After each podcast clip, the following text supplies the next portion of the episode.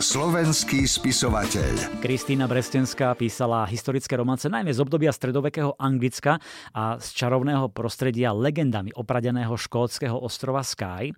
Získala si obrovské množstvo čitateľiek, ktoré sa však začali pýtať, kedy napíše niečo z nášho prostredia, zo stredovekého Slovenska. No a Kristýna sa napokon nechala nahovoriť. Slovensko je krajina plná hradov, zámkov, kúry a kaštielov a ja som ich nadšeným obdivovateľom a návštevníkom a preto oživiť históriu jedného či dokonca viacerých z nich bol pre mňa nielen veľkou výzvou, ale najmä obrovskou zodpovednosťou. Veľmi ma bavilo to, že som sa prvýkrát vôbec mohla vydať po stopách vlastného príbehu. Väčšia časť dia sa odohráva na hrade Kimeš, kde som bola niekoľkokrát a za každým som si na tom mieste slúbila, že ak raz konečne napíšem príbeh z našich uhorských dejín, celkom určite si ako dejsko vyberiem práve Gímeš.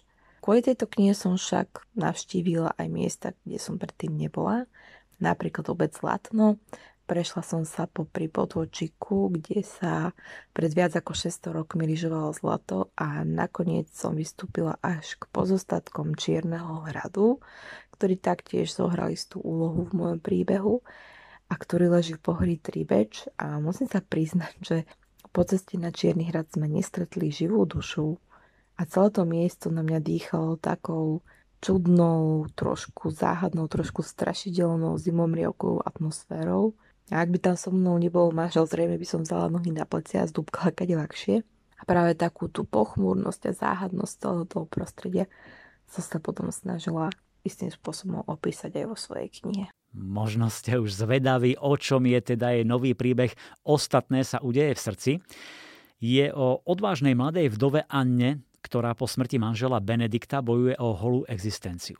V hodine 12. jej podá pomocnú ruku Benediktová sestra Klára Forgáčová a pozve ju na svoj hrad Gímeš.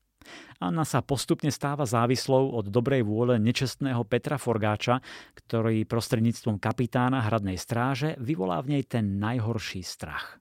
Je evidentné, že odmeraný a povýšenecký kapitán Jakub v sebe dusí najväčšiu krivdu svojho života ale Anna postupne zistuje, že Jakub má dve tváre a masku, ktorú nosí pred svetom, si sníma len pred jej dcérou. V jednej chvíli sa vinou strašnej búrky ocitnú pod jednou strechou a hm, možno sa všeličo zmení.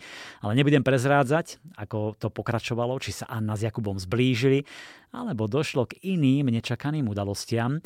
Každopádne, čo mňa teší, je, že to nie je len taká bežná historická romanca, ale Kristina tam pridala aj čosi viac. Opäť je to historická romanca, ale popri tej hlavnej romantickej diovej linke zabrním aj do takých tém, ako bolo brtníctvo, či neľahký osud vdov v stredoveku, ktoré po smrti manžela boli často nútené bojovať o holú existenciu a boli odkazané na dobrú vôľu a pomoc svojich príbuzných. A napokon odhalím čin, ktorý príslušník šlachtického rodu Forgačovcov musel spáchať, aby od panovníka získal späť majetky, teda hrad Gímeš a k nemu 44 dedín, ktoré tomuto rodu boli predtým násilne odobrané a ako sa mu tento čin vypomstil. Kristýna ponúka vo svojej knihe Tajomstva a intrigy, sú tam rytieri a lúpežníci, legenda o svetojánskej noci, nechybá láska a najmä tá materinská, ktorá vie byť neuveriteľne silná a odolná. A mne sa navyše veľmi páčilo, ako vznikol samotný názov knihy Ostatné sa udeje v srdci. Vypočujte si. Inšpirácia pre názov knihy a jednu z nosných myšlienok vznikla paradoxne na celkom inom mieste, bolo to pred vyše rokom, keď som s rodinou navštívila Vidrovskú dolinu pri Čiernom Balgu. Je to nádherné miesto, kde sa nachádza lesnícky skanzen, cez ktorý vedie asi 4 km dlhý naučný chodník s množstvom zastávok, ktoré prezentujú funkcie, históriu, význam lesa a tak ďalej. A na jednej z tých prvých informačných tabúl, ktoré má návštevník možnosť eh, si prezrieť, stálo presne toto. Tieto diela vytvorila príroda sú pre každé oči.